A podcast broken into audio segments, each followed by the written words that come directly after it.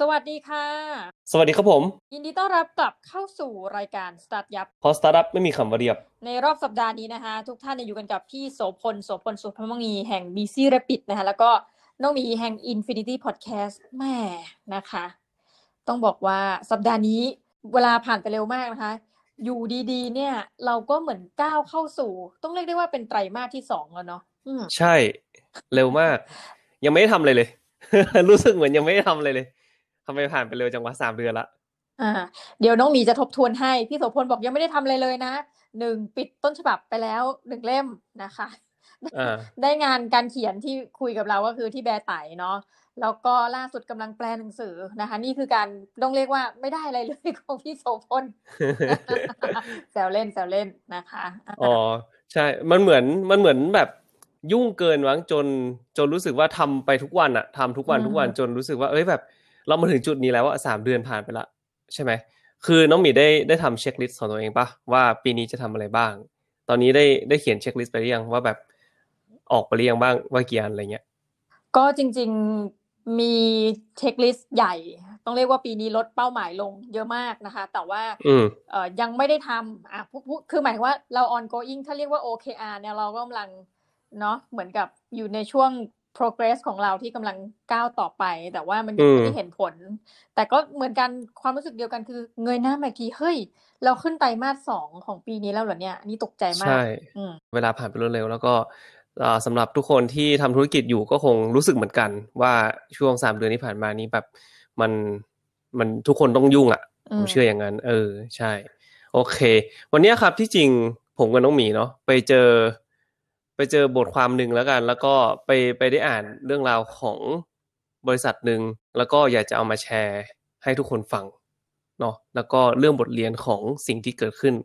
กับบริษัทแห่งนี้ แล้วก็มีมีตัวอย่างอื่น ๆ อีกในตัวผมเองนะเรื่องของความล้มเหลวอืม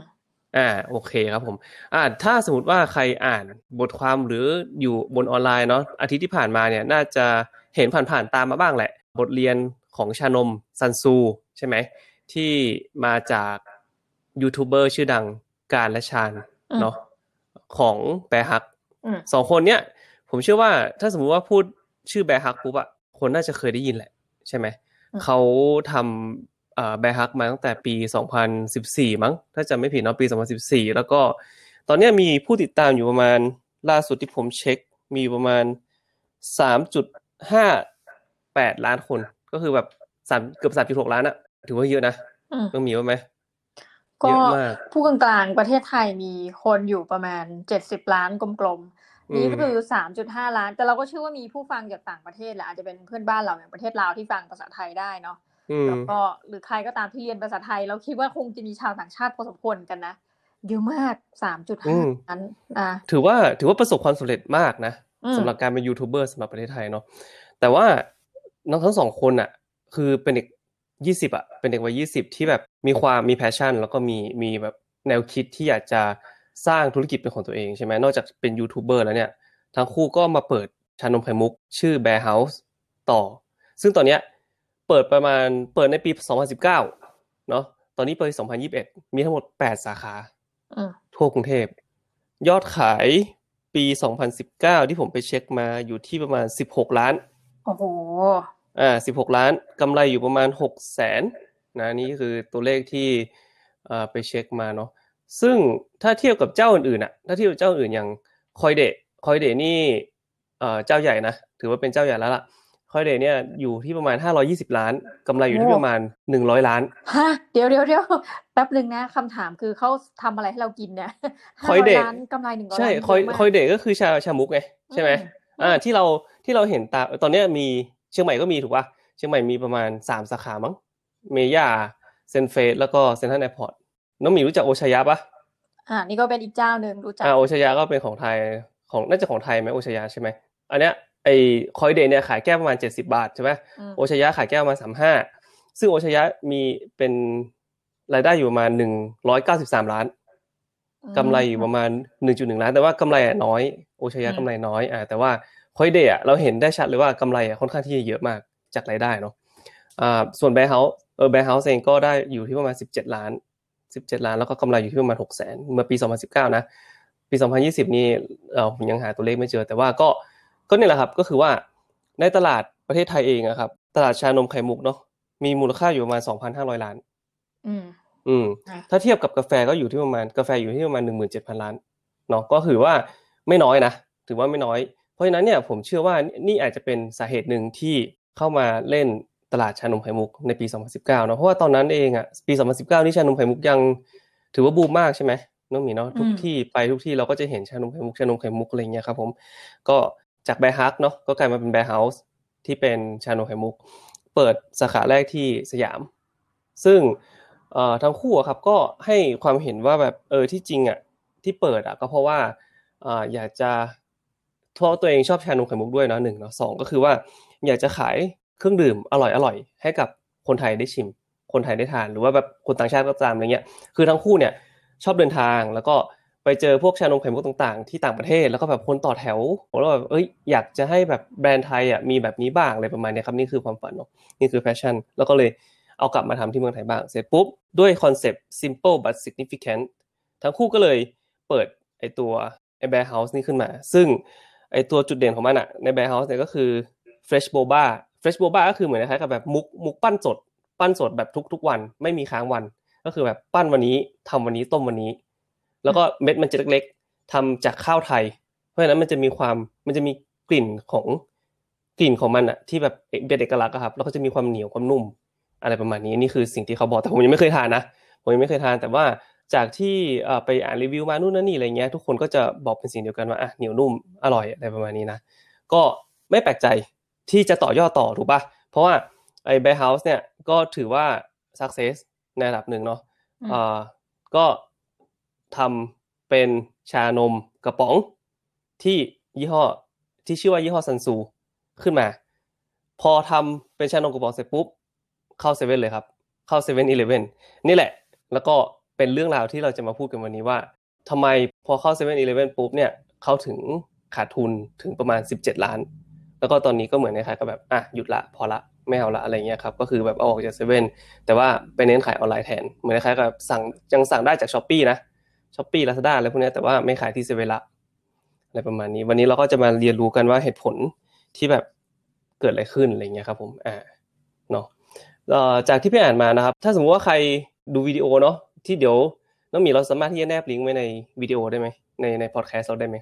ได้ได้อ่าได้เผื่อใครสนใจนะครับ ก็สามารถที่ไปค้นหาได้ในใน YouTube นะครับ เพราะว่าทั้งสองคนอะมาพูดถึงเหตุผลที่ที่เขาแบบล้มด้วยอะไรเงี้ย ซึ่งมันค่อนข้างที่จะดีสำหรับคนที่ทำธุรกิจนะผมเชื่อว่า อันเนี้ยมันคุ้มค่ามากอะกับการที่แบบมานั่งฟังคนที่แบบประสบการณ์จริงๆอะแล้วก็พูดถึงว่าเหตุผลที่ทำไมเขาถึงล้มอะไรเงี้ยนี่แหละคือ มันแบบหาไม่ได้ มันไม่ใช่แบบไปคอร์สเรียนที่เราไปเรียนได้มหาลัยอะไรเงี้ยอ่าข้อแรกที่เขาบอกนะครับ เพราะว่าข้อหนึ่งเนี่ยคือขาดความรู้ ซึ่งที่เขาบอกขาดความรู้เนี่ยเพราะว่าตัวทั้งสองคนนะครับ เริ่มมาจากเป็นยูทูบเบอร์เนาะไม่มีความรู้ด้านการขายของมากนัก หรือว่าแบบการสร้างผลิตภัณฑ์ต่างๆอะไรเงี้ยครับผมเพราะฉะนั้นเนี่ยเซเว่นเนี่ยในประเทศไทยมีอยู่ประมาณหนึ่งหมื่นสองพันสาขา สมมุติว่าต้องส่งชานมไข่มุกอะสาขาละโหลอะไรเงี้ยอืมคือมันก็มันก็เยอะแล้วอะ ใช่ปะคือแบบมันต้องแบบสั่งผลิตสั่งผลิตสั่งผลิตอะไรเงี้ย ซึ่ง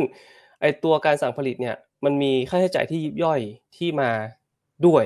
กับการสั่งผลิต ก็คือแบบทั้งการหมุนเงินทั้งภาษีค่าใช้จ่ายแฝงแบบค่าจ้างพนักงานต่างๆอะไรเงี้ยครับ ซึ่งทั้งคู่ก็บอกนะครับไม่ได้ไม่ได้หมายความว่าสินค้าที่เขาขายอะมันขายไม่ได้นะแต่มันขายได้ มันขายได้แบบหลักร้อยล้านอะ แต่ว่ากับขาดทุนอะไรเงี้ยเพราะว่าบริหารต้นทุนไม่ดีเท่าไหร่นี่แหละ ก็คือสิ่งที่สำคัญก็คือว่า ข้อแรกนี่เลยก็คือว่าเรื่องของการบริหารต้นทุน ซึ่งถ้าสมมุติใครไม่ยังไม่เคยทำธุรกิจอะครับ มันจะมีเรื่องเนี้ยที่เรามักไม่เคยคาดคิดอยู่เสมอ ตอนที่ผมเปิดบริษัทบีซีบีแรกๆเหมือนกัน ตอนนั้นอะ ผมก็มาผมไม่เคยทำธุรกิจมาก่อน แล้วก็ตอนทำจริงๆอะครับ ผมมันมีค่าใช้จ่ายยิบย่อยเยอะมากนะน้องหมี อย่างเช่นว่าอืมอะตอนแรกอะเราคิดว่าเออจ้างพนักงานเอ่อขนขนขนส่งใช่ไหมสามคน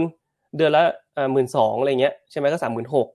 อ่าค่าแอดมินอีกคนนึงอีกหมื่นสอง ก็เป็นสี่หมื่นแปดอะไรอย่างงี้ใช่ป่ะอะถ้าสมมุติว่าผมได้กำไรเดือนหนึ่งมากกว่าสี่หมื่นแปดก็ถือว่าพอละเหมือนถึงว่าเออ happy ละอะไรประมาณเนี้ยแต่พอมาทำจริงๆอะครับมันไม่ใช่มันมันมันไม่ simple อย่างนั้น คือมันจะมีพวกแบบค่าบัญชีค่าน้ำค่าไฟค่าเช่า ค่าเสื่อมของรถพนักงานค่าซ่อมนู่นซ่อมนี่คือแบบเดือนหนึ่งเป็นแสนอะคือแบบว่ามันมากกว่าที่เราคาดไว้อะ double อะอะไรประมาณเนี้ย พอ double ปุ๊บตายละคือแบบต้นทุนแบบต้นทุนที่แบบแฝงเนี่ยเราจะทำยังไงเพื่อที่จะทำให้ business model ที่เราวางเอาไว้ เพื่อที่จะ cover แค่ห้าหมื่นอะจะให้อยู่รอดให้ได้อะอันนี้คือแบบเป็นโจทย์ที่ยากมากตอนที่ทำ business แรกๆเราต้องมาปรับแบบคือพอเริ่มไปได้สักเดือนสองเดือนสามเดือนเนี่ยเรารู้แล้วว่าอ่าค่าใช้จ่ายแม่งแบบมีแอบแฝงเยอะมาก แล้วเราต้องแบบพยายามปรับ business model ให้ให้ตัวเองอยู่รอดให้ได้ ซึ่งพออย่างของ อ่ออย่างของซันซูเนี่ยมันเข้าไปที่เซเว่นอีเลฟเว่นโดยตรงเนาะเพราะฉะนั้นเนี่ยการที่พอเข้าเสร็จปุ๊บมันมันคงในในความคิดของผมนะ มันคงยากที่จะเอาออกอะการเอาเข้าก็ยากแล้วการเอาออกก็คงไม่ได้ง่าย ๆอะไรเงี้ยครับผมเพราะฉะนั้นเนี่ยพอมีค่าใช้จ่ายแฝงไปเรื่อยๆเรื่อยๆเรื่อยๆขายได้ขายได้ก็จริง แต่ว่าแบบมันกลายเป็นว่าขายขายจนขาดทุนนะขายจนขายจนเจ๊งอะขายดีจนเจ๊งอะไรประมาณเนี้ยเออเนาะอันนี้คือข้อแรก ข้อสองคือเรื่องของอคุณภาพ ที่จริงข้อเนี้ยอาจจะต้องพูดถึงเรื่องของ mindset ของเจ้าของด้วย อันนี้นะครับ ข้อสองที่ที่เขาพูดถึงก็คือเรื่องของคุณภาพ ที่บอกว่าคุณซานเนาะคุณซานที่เป็นผู้หญิงเนาะไม่อยากเปลี่ยนสูตรของตัวชานม ซึ่งจากที่เรารู้อะครับว่าช่วงที่ผ่านมาเนี่ยเราจะเห็นพวกภาษีความหวานใช่ไหมภาษีน้ำตาล ที่ทำให้พวกเครื่องดื่มต่างๆ ที่อยู่ที่ที่เป็นแบบน้ำชาอะไรเงี้ยของอิชิตันโออิชิอะไรก็ตามก็จะขึ้นราคาหมดถูกปะ ซึ่งอะไรก็ตามที่แบบใช้น้ำตาลเนี่ยก็จะมีก็จะมีขึ้นภาษีด้วย เพราะฉะนั้นเนี่ยของซันซูเองนะครับเพราะว่าใช้น้ำตาลเหมือนกัน แต่ว่าเขาขายกระป๋องสามห้านะในในเซเว่นอะ น้องหมีคือ เราต้องคิดว่าเราเดินเข้าเซเว่นอะ มันมันมีเครื่องดื่มแบบเป็นร้อยร้อยอย่างอะใช่ปะเขาเดินเข้าไปในตู้มีเครื่องดื่มเป็นร้อยร้อยอย่าง มันน้อยอะคนที่จะแบบไปหยิบกระป๋องละสามห้าบาทอะคือแบบมันต้องมันต้องอยากกินจริง ๆอะ ที่อยากจะไปกินกระป๋องละสามสิบห้าบาท น้องซานเนี่ยถ้าสมมุติว่าเปลี่ยนสูตรแล้วใช้อย่างอื่นนะครับ ที่ที่แทนความหวานได้อะครับเขาก็จะลดไอภาษีตรงนี้ได้ลงมากขึ้น แต่ว่า mindset ของเขาคือเขาไม่อยากเปลี่ยน อันนี้คือเขาไม่อยากเปลี่ยน เพราะว่าเขารู้สึกว่าแบบเปลี่ยนสูตรแล้วรสชาติมันจะไม่อร่อยเหมือนเดิมเนาะซึ่งแน่นอนว่าอันนี้คือสิ่งที่เขาคิด แต่ว่าเขาก็ยังไม่ได้ลองว่าแบบถ้าเปลี่ยนสูตรแล้วจะเป็นยังไง แต่ว่าเขารู้สึกถ้าเปลี่ยนสูตรแล้ว มันไม่ถูกใจเขาคือเขาก็ไม่รู้สึกภูมิใจแล้วล่ะว่ารสชาติมันแบบเปลี่ยนไปอะไรอย่างเงี้ย ก็เลยแบบ ถ้าสมมติจะถ้าจะเปลี่ยนสูตรเลิกขายดีกว่า อะไรประมาณนี้นี่คือความคิดของเขาเนาะเพราะฉะนั้นเนี่ยแน่นอนมันเป็นความใส่ใจเรื่องคุณภาพ เป็นความใส่ใจเรื่องของสินค้าสำหรับตัวเจ้าของเอง อันนี้ก็เป็นอีกเหตุผลหนึ่งที่ทำให้ไม่สามารถที่จะไปต่อได้นะครับ เพราะเพราะว่ายังไม่อยากเปลี่ยน ข้อที่3ก็คือเรื่องของ การคาดการจังหวะของตลาดที่ผิดพลาด อันนี้ก็เป็นอีกเรื่องหนึ่งที่น่าสนใจ เพราะว่าหลาย ๆ คนนะครับ หลาย ๆ คนที่ทำธุรกิจเองนะครับ จะจะคาดการความต้องการของตลาดได้อาจจะแบบไม่ตรงเพงอะไรเงี้ย อย่างเช่นว่าทำโปรโมชั่นไปใช่ป่ะ อย่างน้องเขาเล่าว่าทำโปรโมชั่นไปผลิตออกมา 1,000 กระป๋อง แต่ว่าทำโปรโมชั่นไปเสร็จปุ๊บ ความต้องการของตลาดเยอะมาก อาจจะกลายเป็นแบบเอ้ยตลาดอยากได้ 2,000 กระป๋อง ก็เลยเอาไอ้ตัวเนี้ยไอ้ตัว 2,000 กระป๋องเนี้ย ไปผลิตไปผลิตเพิ่ม แต่จังหวะที่ผลิตเสร็จปุ๊บไอความต้องการในตลาดมันกลับลดลง ก็คือพอผลิตออกมาเสร็จกลายเป็นว่าสินค้าเหลือ แล้วก็ไปประมูลต่ออะไรเงี้ยครับก็คือเหมือนคล้ายๆกับแบบว่า มันเป็นจังหวะที่ผิดพลาดนะครับ พอสร้างมาเยอะก็ขายได้น้อย พอสร้างมาน้อยก็ขายได้เยอะ อะไรประมาณนี้มันก็เลยกลายเป็นการกลับกันของสินค้าแล้วก็สินค้าที่อยู่ในตลาด อันนี้ก็เลยทำให้เหตุผลหนึ่งเหตุผลที่3เนาะที่ทำให้ซันซูไปผิดจังหวะ ซึ่งสำหรับผมเอง อันนี้ผมก็เจอในตัวของ Busy Rabbit เองนะ ตอนที่เรามีพนักงาน Messenger 3คนอะไรเงี้ย แล้วความต้องการในตลาดค่อนข้างสูง เราก็จ้าง Messenger เพิ่มถูกปะจ้างมา6แต่กลายเป็นว่า เฮ้ย พอจ้าง6เป็นฟิกคอร์สที่สูง กลายเป็นว่าความต้องการของตลาดไม่พอ ก็ต้องมานั่งทำโปรโมชั่นอีก ซึ่งตอนที่ระหว่างที่ทำโปรโมชั่นอะ ก็ต้องเสียค่าฟิกคอร์สของพนักงานเข้าไปเพิ่มใช่ปะแล้วก็ต้องแบบทำโปรโมทอีกเพื่อให้ลูกค้า เติมเข้ามาให้มันได้ตามนั้น ซึ่งจังหวะเนี้ยครับก็คือว่าถ้าคอร์สมันเยอะจริง ๆอะมันมันจะกลายเป็นแบบช่วงเวลาที่โคตรหินอะเหมือนว่าเออเงินก็ไม่เข้าอะไรเงี้ยโปรโมทก็ต้องโปรโมทใช่ปะรายได้ก็ยังไม่มาอะไรประมาณนี้เพราะฉะนั้นเนี่ยแน่นอนถ้าถ้าไอเงินในสต็อก หรือว่าเงินที่อยู่ในบัญชีเนี่ยมีไม่พอเนี่ยมันก็อาจจะแบบชักหน้าไปถึงหลังมีโอกาสเกิดขึ้นได้เนาะแล้วก็อีกอย่างหนึ่งที่น่าสนใจที่ผม ฟังจากวิดีโอของน้องก็คือว่าไอตัววัตถุดิบอะครับอย่างพวกกระป๋องอะไรพวกเนี้ยน้องเขาเองอะครับก็ไปสั่งผลิตอารมณ์เหมือนคล้ายเป็นคุณภาพคล้ายแบบกระป๋องเป๊ปซี่กระป๋องโค้กเลยอะก็คือแบบปิ้นปิ้นสีปิ้นภาพเข้าไปในกระป๋องเลย เพราะฉะนั้นเนี่ยถ้าจะเลิกผลิตแล้ว ต้องเอาไปทำลายทิ้งอะครับ เสียค่าทำลายนะเกือบห้าแสนกระป๋องที่เหลืออะไรเงี้ยเออเพราะฉะนั้นเนี่ยทุกอย่างมันเป็นคอสหมดเลย อืม แล้วก็นี่คือบทเรียนที่น้องๆเขา สรุปมาให้ฟังในวิดีโอเนาะซึ่งสำหรับผมเองครับผมก็รู้สึกว่าเฮ้ยมันน่าสนใจดี แล้วคิดว่าความผิดพลาดทั้งหลายนะครับ มันทำให้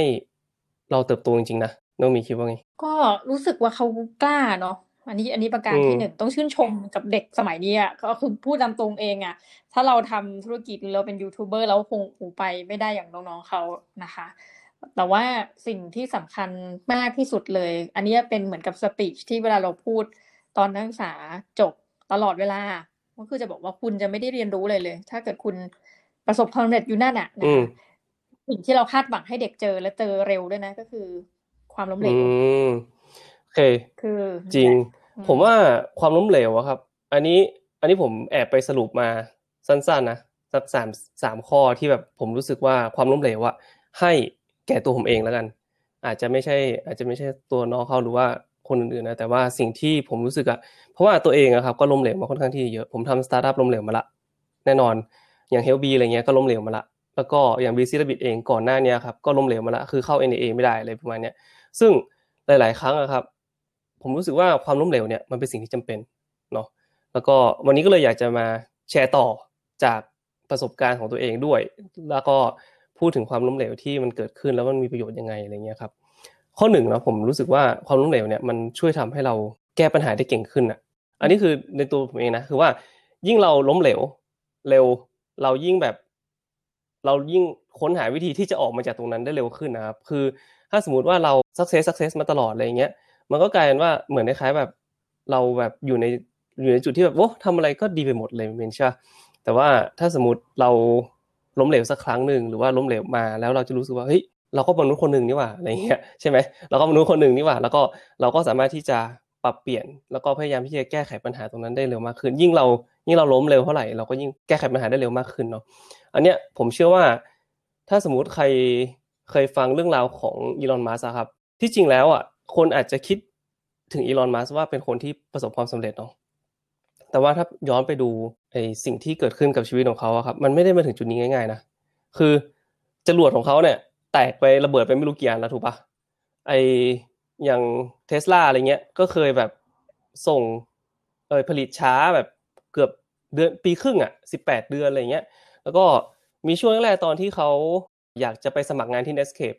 ใช่ไหม เขาก็แบบไม่ได้ไม่ไม่ได้งานด้วยเหมือนกัน บางทีหรือหรือตอนนั้นตอนที่เขาถูกเตะออกจาก CEO ของ PayPal อะไรเงี้ยก็คือแบบหลาย ๆ ครั้งในชีวิตของเขาครับเขาประสบความล้มเหลวมาตลอด แต่ว่าเขาก็ยังเขาก็ยังก้าวขึ้นมาเรื่อย ๆ เนาะเหมือนคล้ายๆกับแบบทุกครั้งที่ทุกครั้งที่ล้มเขาก็จะเปลี่ยนเวใหม่ทุกครั้งที่ล้มเขาก็จะลองทำแบบนู้นแบบนี้อะไรเงี้ยซึ่งอันนี้แหละคือมาข้อที่สองก็คือเรื่องเรื่องของความล้มเหลวเนี่ยมันทำให้คุณได้ตัดสินใจจริง ๆ ว่าสิ่งที่คุณต้องการอะคืออะไร อันนี้คือสิ่งที่ผมคิดนะก็คือว่า ถ้าคุณไม่ล้ม คุณก็เหมือนคล้ายๆกับแบบไม่ได้มาฉุกคิดอะว่าแบบเฮ้ยเป้าหมายของเรามันคืออะไรวะจริง ๆ แล้วเราต้องการจะทำอะไร ซึ่งถ้าสมมติเราล้มแล้วเราสามารถที่จะลุกขึ้นมาได้ แล้วก็สามารถที่จะ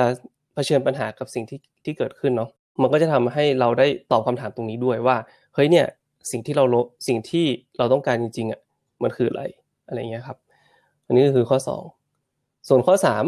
ที่ผมคิดนะก็คือเรื่องของ perspective ก็คือ พอล้มแล้วอะมันทำให้เรารู้ว่ามันไม่ใช่จุดจบทุกอย่างเนาะคืออย่างเฮลบีตายเงี้ยไม่ได้หมายความว่าเราจะเริ่มธุรกิจใหม่ไม่ได้ ถูกปะเพราะฉะนั้นเนี่ยอืมเมื่อเราล้มปุ๊บ มันไม่ใช่ the end of the world ครับ มันไม่ใช่จุดจบ เพราะฉะนั้นเนี่ยมันทำให้เราได้เห็นภาพกว้างๆของสิ่งที่เกิดขึ้นณเวลานี้ เราจะทำให้ครั้งหน้าประสบความสำเร็จได้ยังไง อันนี้แหละ คือสิ่งที่ผมคิดว่าอะความล้มเหลวเนี่ยมีประโยชน์ ก็อยากจะฝากทุกคนไว้นั่นแหละว่า มันไม่มีใครหรอกที่เกิดมา มันไม่เคยล้มเหลววันนี้ทุกคนอืมรู้ดีนะคะข้อสำคัญคือว่าเราเราได้เรียนรู้อะไรจากการล้มเหลวนั้น แล้วสองคือ ล้มนะ resilience เลยนะคะทีมที่กำลังโฟกัสอยู่เลยล้มแล้วจะลุกขึ้นมา ให้เร็วที่สุดได้อย่างไรแล้วไปต่อกับอืมชีวิตนะคะอืม ก็ ต้องบอกว่าขอเป็นกำลังใจให้กับทุกคนนะคะในห่วงเวลานี้ที่เราก็ไม่แน่ใจนะว่าหลายคนอาจจะรู้สึกว่า เอ้ย มันเริ่มดีแล้วนะหรือว่าหลายคนอาจจะรู้สึกว่ายังมีความส t รั g เกิลอยู่นะคะ ก็ขอเป็นกำลังใจให้นี่พูดตรงๆ เพราะว่าเราก็เป็นหนึ่งในคนที่เราเป็นสองคนในโลกแล้วกันนะที่แบบว่าล้มแล้วลุกล้มแล้วลุก แล้วก็ยังชีวิตมันใช่ก็ยังครัต้บองดำเนินเออต่อ it's ไป not the end of the world นะจริง ๆ คือแบบนี่แหละอืมการล้มทำให้เรารู้ว่ามันไม่ใช่จุดจบ มันไม่แค่เหมือนคล้ายๆแบบ stepping stone นะเหมือนคล้ายๆแบบเป็นก้อนหินก้อนหนึ่งที่เราก่อขึ้นมา แล้วก็เพื่อที่จะเดินข้ามไปอะไรเงี้ยแค่นั้นเอง อืมอืมนะคะก็ถือว่าเป็นการปิดรายการสอืมวยๆมากๆนะคะสำหรับวันนี้ก็ต้องขอขอบพระคุณท่านผู้ฟังมากๆที่ฟังกันจนจบรายการเป็นกำลังใจให้จริงใช่ๆครันะบคะก็สำหรับวันนี้เราสองคนต้องขอลาไปก่อนนะคะ สวัสดีครับผมค่ะ